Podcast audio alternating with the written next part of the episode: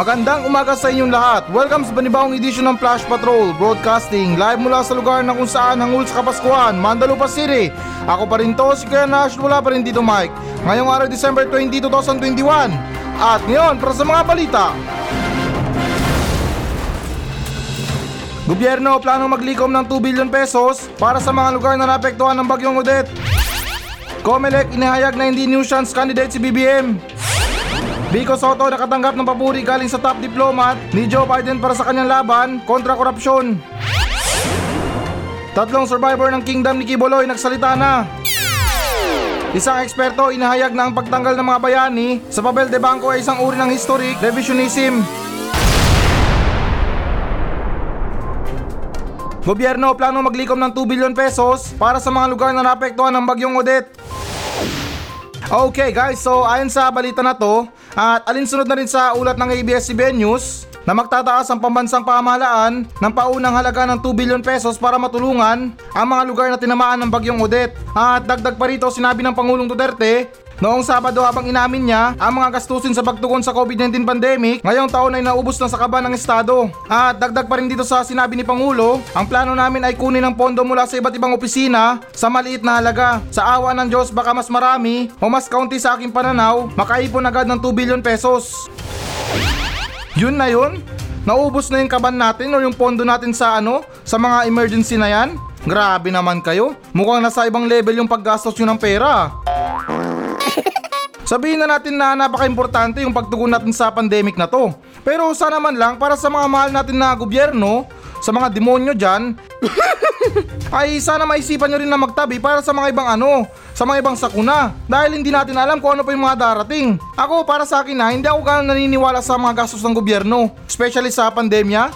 Ang taas-taas pa rin ang kaso ng COVID na to. Ilang milyon or ilang trilyon nang naubos nyo dyan. Pero kita nyo, hindi naman sa nagre-reklamo hanggang ngayon ano, lugmok pa rin tayo sa ano sa pandemya.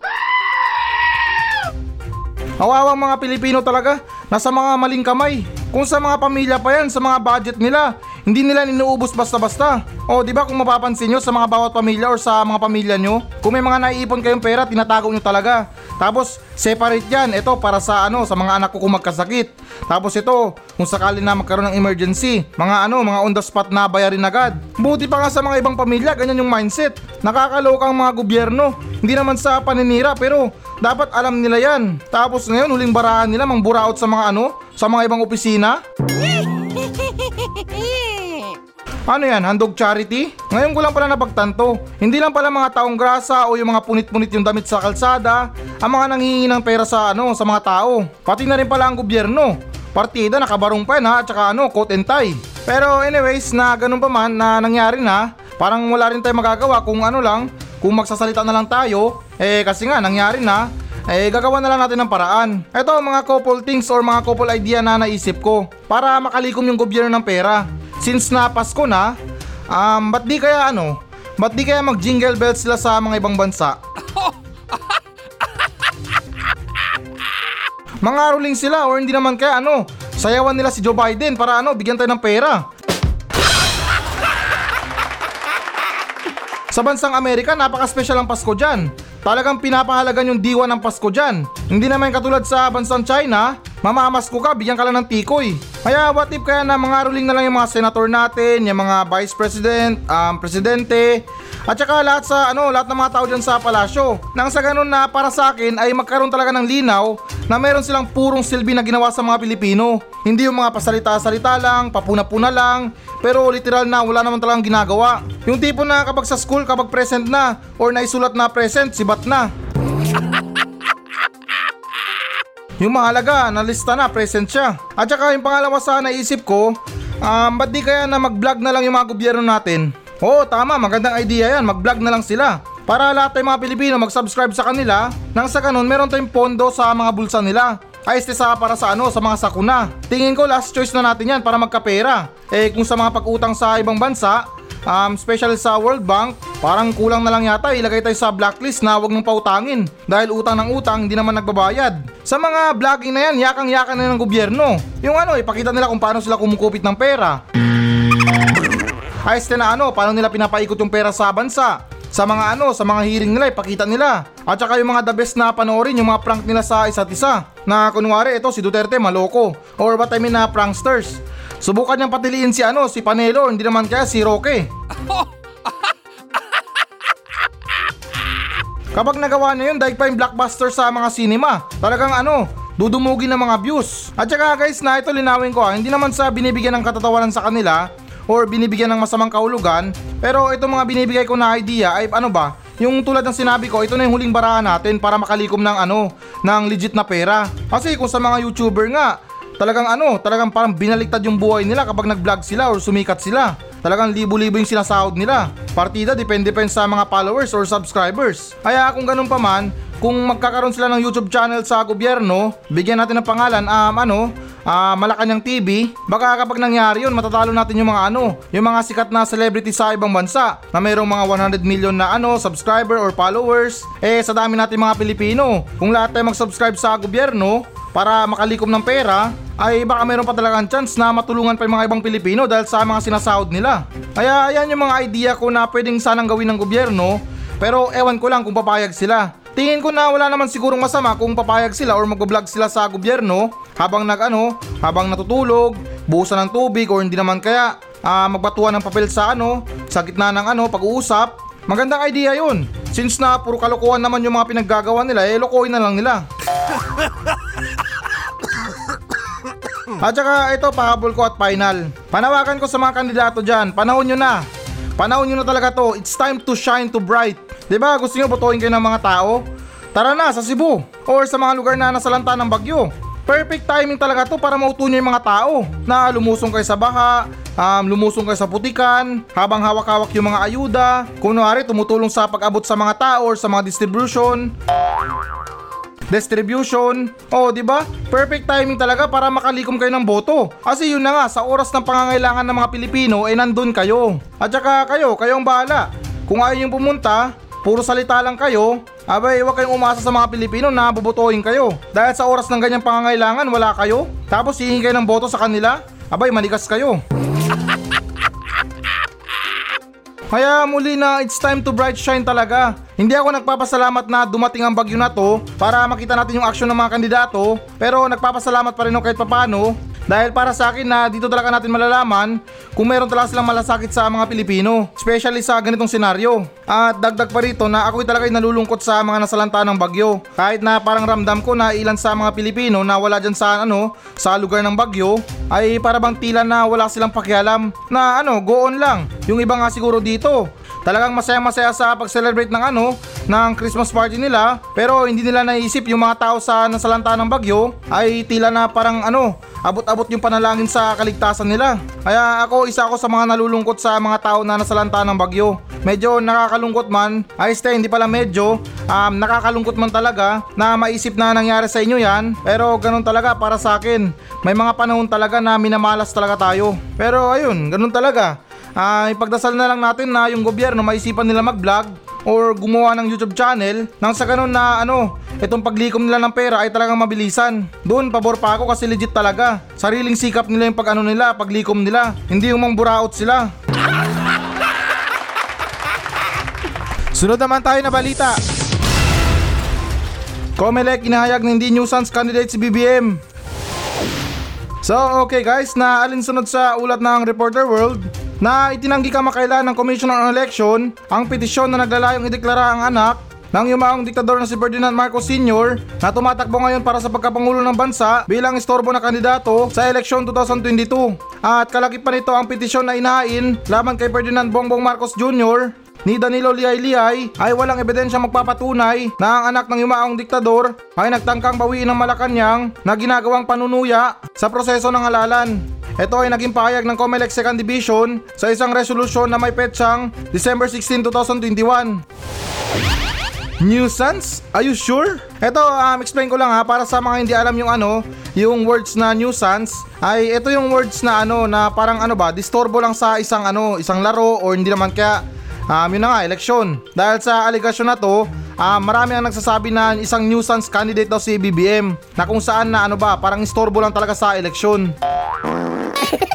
At yung tipo na tunog na parang tatakbo lang siya pero wala siyang ano, um, wala siyang balak na manalo. Um, yung balak niya lang talaga is manggulo. Na which is na ito yung sinasabi ngayon sa balita na totoo nga ba na isang nuisance candidate si BBM.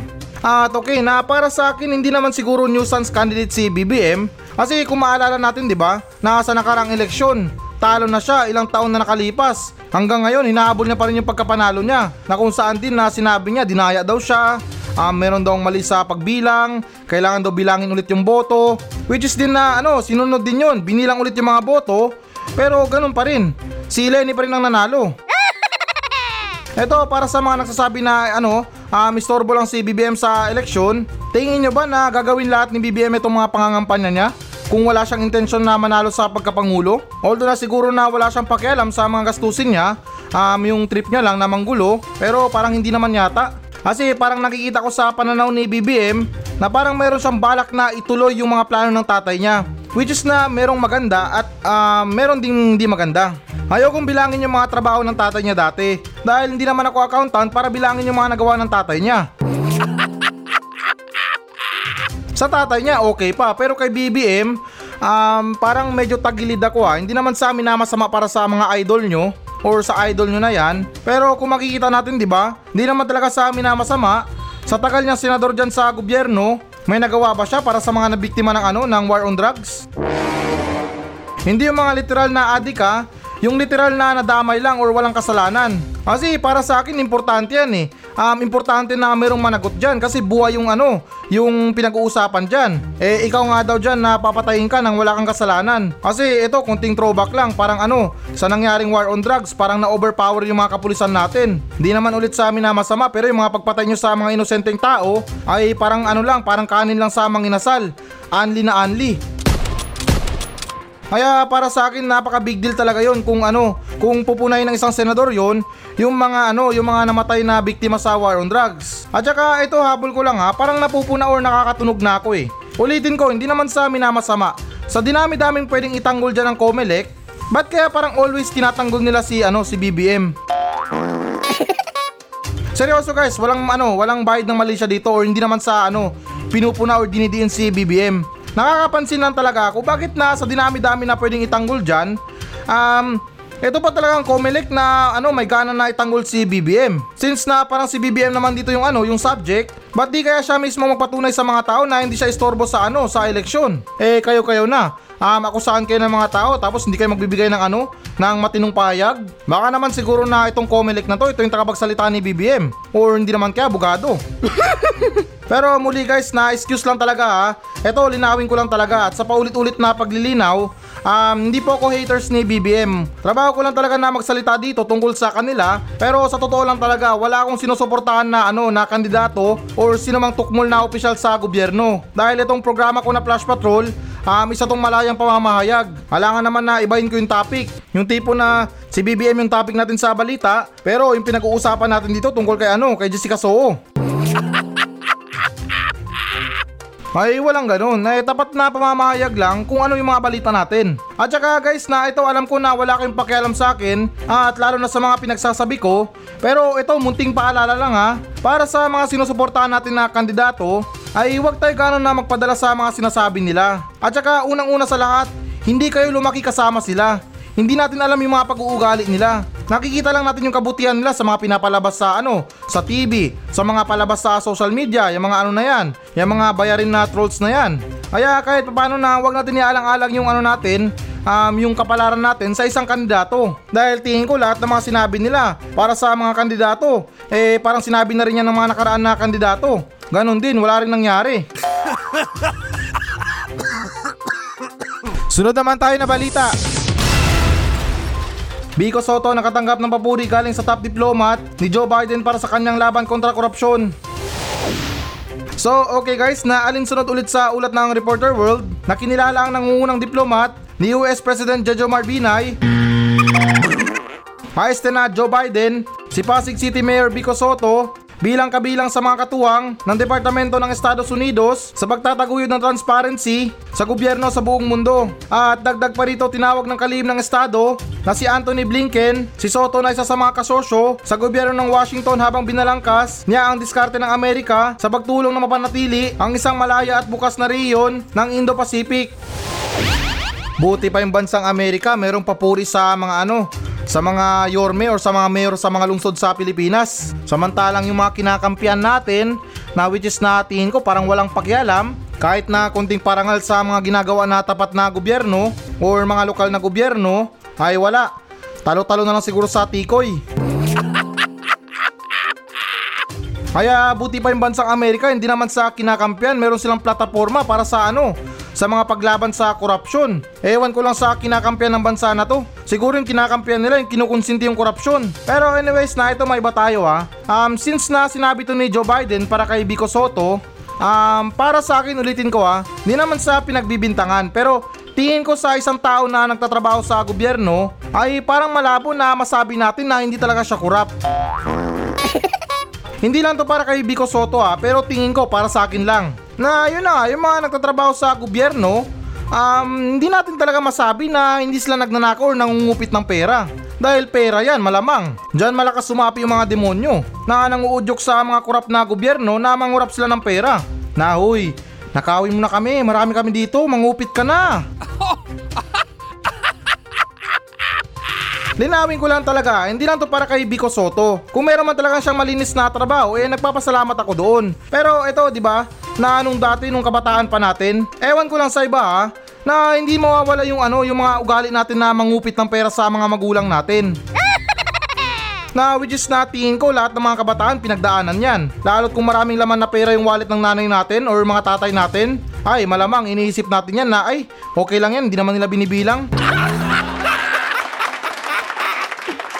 So yung point ko lang doon na ano, pwede rin mangyari sa mga trabaho natin. Na which is na kung marami talagang pera sa mga pondo na yan, eh kahit piso, maniwala kayo na hindi sila magnanakaw or mangungupit. Hindi ko pinagdidiinan to ha, pero parang possible naman na mangyari to sa isang ano, isang tinatawag ko na slightly na corruption. Lalo't sa mga pondo na yan, kesyo piso or sentabo lang mawala, ang tawag ko pa rin doon corruption kasi hindi naman pera nila yan, pera ng taong bayan yan. Kaya ganun pa man sa lahat ng mga sinabi ko ay nandun pa rin yung saludo ko kay ano kay Vico Soto dahil bukod sa pogi na siya ay tapat pa siya na ano na mayor. Sunod naman tayo na balita. Tatlong survivor ng Kingdom ni Kiboloy nagsalita na. So, okay guys, na alinsunod sa ulat ng Rappler na ilang araw matapos magsampa ang mga prosecutor sa Los Angeles, California ng mga kaso ng sex trafficking laban sa mga ngaral na si Apollo Kibuloy at iba pang mga opisyal ng kanyang organisasyon na Kingdom of Jesus Christ na nakabase sa Davao City. At kalagipan nito na si Arlene Caminong Stone na ngayon ay nakabase na sa Minnesota, USA ay isang dating teenage na pastoral na nagbibigay ng domestic service para kay Kibuloy at sa kanyang mga espiritual na asawa sa punong tanggapan ng Davao City ng simbahan. So, okay guys, na ito paiksin na lang natin ha. Kasi kung babasahin ko talaga ang lahat para maintindihan nyo lang, ay baka abutin tayo ng Pasko. Kaya ito, iksyan ko na lang ha. Um, itong tatlong biktima na to na tinatawag nilang survivor ni ano ni Kiboloy ay nagsalita na tungkol sa mga ginagawa sa kanila ni Kiboloy dati. Na nabasa ko na rin sa isang news site na kung saan daw ay itong mga tao na to ay inuutusan na ano magtinda, mamalimos at ialay yung katawan nila para sa kaligtasan ng salvation. Pati guys na bukod pa doon sa isang payag ng isang survivor, isa raw sa mga patakaran ng Kingdom of Jesus Christ ni Kiboloy ay yung bawal na manood ng TV at saka ano sa mga social media na yan. Kasi kwento niya nung naabutan sila na nanonood ng TV daw ay pinalo daw sila ng isang makapal na leather. Hindi siya sigurado na belt yon pero tingin niya na pwede daw pamalo sa isang kabayo. Huya! Or what I mean na ginagamit daw yun na pamalo sa mga kabayo. Oo, kita nyo na yan? Um, hindi ko masasabi na nagsisinungaling sila pero what's the point na guloy nila yung buhay nila para magpahayag lang ng kasinungalingan? Kaya ako medyo naniniwala ako sa mga sinasabi nila dahil ako na hindi naman sa amin na masama para sa mga miyembro ni ano ni Kiboloy. Wala naman patutunguhan itong mga paniniwala nyo sa isang tao lang. Eto, hindi naman sa paninira. Kaya siguro sinabi niya na anak siya ng Diyos para sambahin siya ng mga tao at sumunod sa mga utos niya. Oh, di ba ang taba ng utak? Tama nga naman. Mahirap naman na magmanipula ka ng mga tao dyan, utusan mo ng utusan sa mga gusto mo kung wala kang pangalan na pinapalandakan sa kanila. Nakesyo doon na kapag sumamba sa kanya, maliligtas sa kamatayan? Sus, maniwala ako dyan. Iligtas niya muna yung sarili niya sa mga aligasyon sa kanya bago niya iligtas yung mga ano niya, yung mga alipores niya.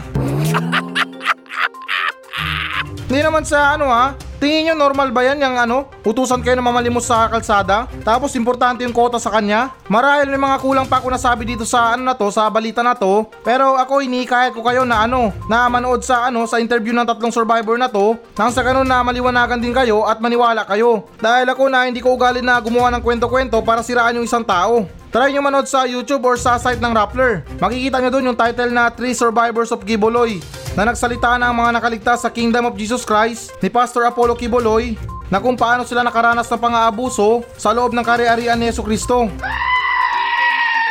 Or yung Kingdom of Jesus Christ. Promise guys, kapag napanood nyo yan, talagang magiging malinaw sa inyong lahat. Dahil tingin ko na hindi naman siguro gagawa ng istorya itong tatlo na to kung wala naman talagang totoong nangyari. Eh ikaw nga, tahimik buhay mo tapos sa action ka dyan. Kaya talagang medyo naniniwala ako na talagang nabiktima sila ni Kibuloy. Sorry sa words ko ha, pero taliwas talaga. Alam ko yung batas natin sa mundo ay hindi umaayon sa mga Biblia, sa riyon, or kung ano-ano man yan. Pero sa akin sa ngayon, both side talaga. Sa mga storya na to, yung mga pinaggagawa ni Kibuloy ay talagang labag sa batas ng mga tao at saka yung mga batas natin sa mga Biblia. Sunod naman tayo na balita. Isang eksperto inihayag na ang pagtanggal ng mga bayani sa papel de bangko ay isang uri ng historic revisionism. So okay guys, na alinsunod sa ulat ng One News PH na si Kuya Nash daw ng Flash Patrol ang pinakagwapo sa balat ng lupa. Hindi, joke lang na ang plano ng Bangko Sentral ng Pilipinas o BSP na tanggalin ang mga imahe ng mga bayani at personalidad na Pilipino sa paparating na serya ng mga papel de bangko ay masasabing isang anyo ng historical revisionism dahil ito isang pagtatangka na buray ng mga ito sa isipan ng mga tao. At dagdag pa rito sinabi ni Zuriel Domingo, isang history lecturer sa University of the Philippines, Baguio sa The Philippine Star One News PH, sa isang online na panayam na ang BSP, kasama ang pagpalit nito ay hindi lamang sinusubukang burahin ang kagitingan ng ating mga makasaysayang personalidad mula sa mga tao. Memorya ngunit gayon din ang kanilang mga salaysay. Um, okay, so ito for me lang talaga ha. Marahil siguro na bobo ako or wala akong alam sa mga history. Pero to be honest lang talaga, nang dahil sa balita na to or sa mga nakarang balita na to, etong tungkol sa pagtanggal sa mga bayani sa pera, ay ngayon ko lang nalaman na yung tatlong tao na yun sa isang libo ay mga bayani pala yun. Alam ko na marami akong katulad na ngayon lang nalaman na yung tatlong tao na yun sa isang libo ay mga bayani pala. Sabihin na natin na meron silang malaking naambag sa Pilipinas. Pero ito ha, kung ako man yung bayani, siguro hindi ko gugustuhin na ilagay ako sa pera. Dahil yung mga pera na yan, kung saan saan napupunta yan. Imagine nyo na lang yung mga dugyot na mga tao, na kung saan yung mga pera nila, tinatago nila sa mga brand nila, sa mga singit nila. Yung iba, sa sobrang ano talaga, kuripot talaga, doon isinisingit sa pagitan ng puwet nila. O imagine nyo na lang ha kung ikaw yung nakalagay doon sa papel na yun. Ano kaya mararamdaman mo na, uy, bayani ako pero bakit nandito ako sa singit? Alam nyo din guys na para sa akin na itong mga pera na to makasalanan talaga to. Dahil lahat nabibili natin or nagagawa natin dahil sa mga pera na yan. So instead na yung mga mukha na nakalagay dun sa mga pera ay magsilbing paalala na yung mga tao na yun ay bayani, eh tingin ko lang na wala na sa isipan ng mga tao yan. Sorry sa words ko ha pero yan ang talagang para sa akin. Dapat rin kasi na itong mga bayani na to, hindi yan sa mga pera nilalagay. For me lang ha, maganda yan sila ilagay sa mga museo or sa mga museum, sa mga parke, yung mga statue nila. Kasi sa mga school, di ba, meron tayong mga field trip or hindi naman kaya parang tour sa mga museum na kung saan yung mga teacher natin tinuturo na, oh, ito, si ano, si Tukmol. Ang ginawa nito sa Pilipinas, niligtas tayo mga Pilipino. Ganon para sa akin yung proper na pagturo sa mga kabataan para mailagay nila sa isipan at puso nila na kung sino nagligtas sa Pilipinas. Marami naman sigurong ibang paraan para iparating natin sa mga ibang Pilipino, especially sa mga walang alam sa mga bayani na yan, nang hindi natin nilalagay sa mga pera. Nagkataon lang siguro talaga na siguro na anong kapanahunan nila walang museum. Kaya naisipan ng mga ibang tao or namumuno sa Pilipinas na oh, itong mga bayani na to ilagay natin sa mga pera. dahil para maalala natin na sila ang ano, sila ang nagtaguyod or nagpalaya sa Pilipinas. Seryoso lang talaga na para sa akin na itong mga pera na to talagang makasalanan. Tinataya sa mga sabong, sa mga illegal na gawain, pinapambili ng babae, pinapambili ng lalaki. O kayo, para sa akin, payag ba kayo na gamitin niya mga imahe nyo na pambili ng mga kalukuhan nila? Kung para sa mga pamilya ng mga bayani na to ay nagrereklamo sila or parang labag sa kalooban nila napalitan yung mga kaanak nila sa papel na yan, ano na lang kaya nararamdaman ngayon ni Jose Rizal sa kabilang buhay na yung mukha niya sa piso ilang taon na ginagamit sa Caracruz?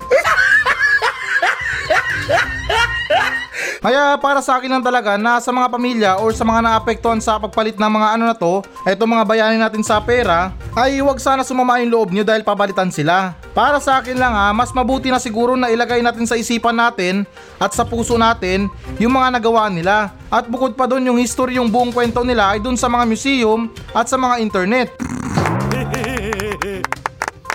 Diyan natin ibaon dapat yung mga alaala nila at yung mga makasaysayang nagawa nila. Yung pinakapangit lang talaga kasi dito is yung pinapahalagan lang natin yung pera dahil na isang libo at hindi yung tungkol sa mga nagawa nila. So ayan, okay guys, ito na pinakahihintay nyo. Magbabasa na tayo ng audience mail. At mula pa rin sa mga nagmensahe sa atin sa Facebook page ng Flash Patrol At ganoon pa rin na ako'y malugod na nagpapasalamat sa walang sawa na tumatangkilik sa Flash Patrol. Kahit na parang tunog na laos na ako sa inyo pero nagpapasalamat pa rin ako sa mga ano Sa mga force victim ko na makinig ng Flash Patrol hindi, biro lang na alam ko naman na ilan sa inyo na talagang inaabangan yung Flash Patrol para sa mga imbensyon ko na kalokohan sa mga balita. At para sa mga ibang audience dyan na feel free na magmensahe sa akin. Walang bayad, hindi ako naniningil. Kung meron pa nga kayong maliit na negosyo dyan, pwede pa natin i-shoutout yan. Kaya ito, babasahin natin yung unang nagmensahe sa atin na nagmula pa rin sa ano, sa ex-boyfriend ni Laila Dilima. Hindi, biro lang. Kaya ano, kay paring Junel Alagon ng Lucena City. Uy, mukhang medyo maiksi yata itong mensahe mo sa akin, paring Junel. Wala ka bang medyo mahaba-haba dyan? Pero anyways, na-ready nyo na yung tenga nyo. Ha, at ito yung sinabi niya. Sa wakas, mapapakinggan na kita sa airing ngayong Monday, paring Nash.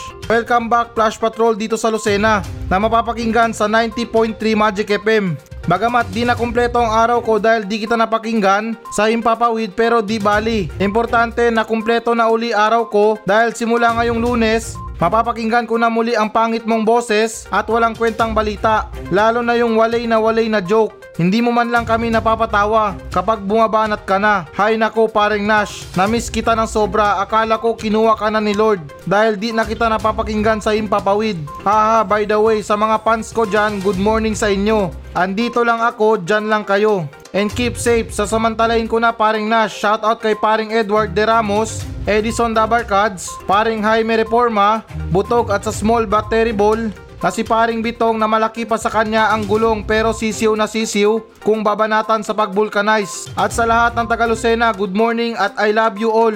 And advance Merry Christmas sa ating lahat. Mabuhay ang programang Flash Patrol ni paring Nash Pogi na gwapo pa.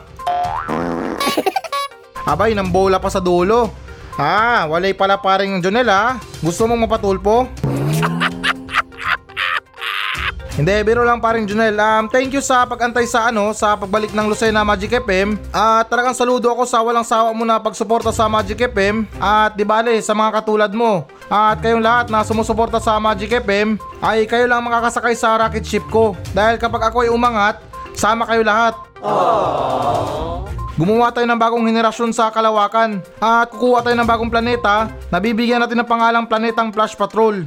At syempre yung medyo malayo-layo pa rin sa araw para ano maligam-gam pa rin yung mga balita. At muli na yun lang paring Junel maraming maraming salamat sa makasaysaya mong mensahe. At sana ito na yung last dahil sa tuwing binabasa ko yung mensahe mo ay parang napupunit yung labi ko.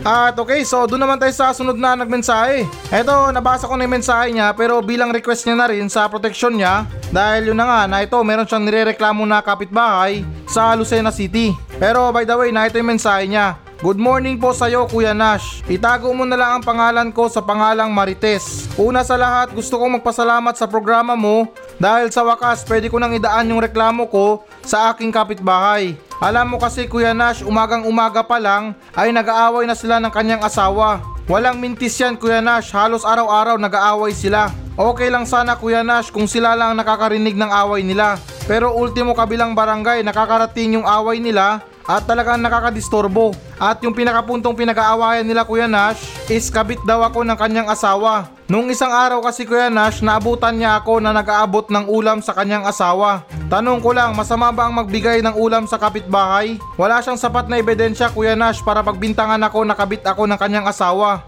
Nakakahiya na po sa barangay namin. Wala akong ginawang masama, ang intensyon ko lang is magbigay ng ulam na dapat sana ulam ng aso pero mas minabuti kong ibigay sa kanyang asawa. At dagdag bintang niya pa Kuya Nash, papaano ko raw nalaman na adobo ang paboritong ulam ng kanyang asawa? Siguro Kuya Nash, Diyos na lang ang bahala sa kanila. Basta wala po akong ginawang masama. Nagbigay lang ako ng ulam na dapat para sa aso pero minabuti ko talaga na ibigay na lang sa kanila. Yun lang po Kuya Nash, maraming salamat. PS, kapag binasa mo to, lalakasan ko po ang volume ng radyo namin nang sa ganun marinig nila. Parang mas maasim pa sa adobo yung problema mo na yan ah. Para sa akin, normal lang siguro na magbigay tayo ng ulam sa kapitbahay natin. Kumbaga parang ano ba, good things natin sa kanila. Kaya kung yung nirereklamo ng asawa niya, kung paano mo nalaman yung paboritong ulam ng asawa niya, ay baka ano, baka dating aso yung asawa niya. Kasi 'di ba sinabi mo, ulam ng aso nyo yan. Pero ano, minabuti mo na lang na ibigay sa kanila kesa naman na mapunta sa aso. Di kaya dating Doberman yung asawa niya? Um, para sa akin naniniwala naman ako na wala kang ginawang masama. Since na idinulog mo sa akin to, ay pwes kakampi mo ko. Kaya manalig ka lang na panindigan mo na wala kang ginawang masama at next time ingat-ingat na lang sa mga pagbigay ng ulam sa kapitbahay. Dahil baka sa kanyang dahilan na pwede pang mapurnado yung intensyon natin na mabuti or maging mabuti sa ating kapitbahay. Pero ikaw, next time kung gusto mo talaga malaman, eh try mo ulit magbigay ng ano ng dog food sa asawa niya. Tingnan natin kung tatanggapin.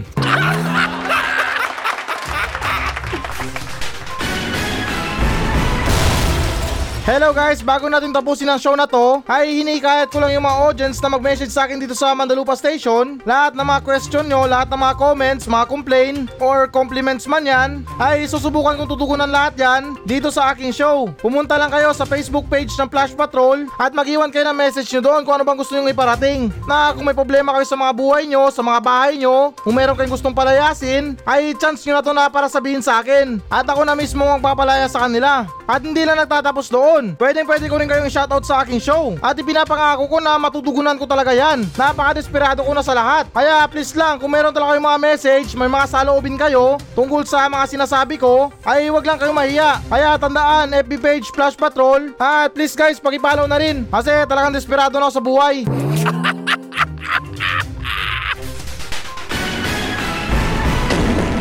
So yan muna mga balita ng Flash Patrol sa araw na to. Maraming salamat sa pakikinig. Ako pa rin to, si Kuya Nash. At maraming salamat ulit. Wala pa rin si Tito Mike. Masayang masaya ako. At goodbye!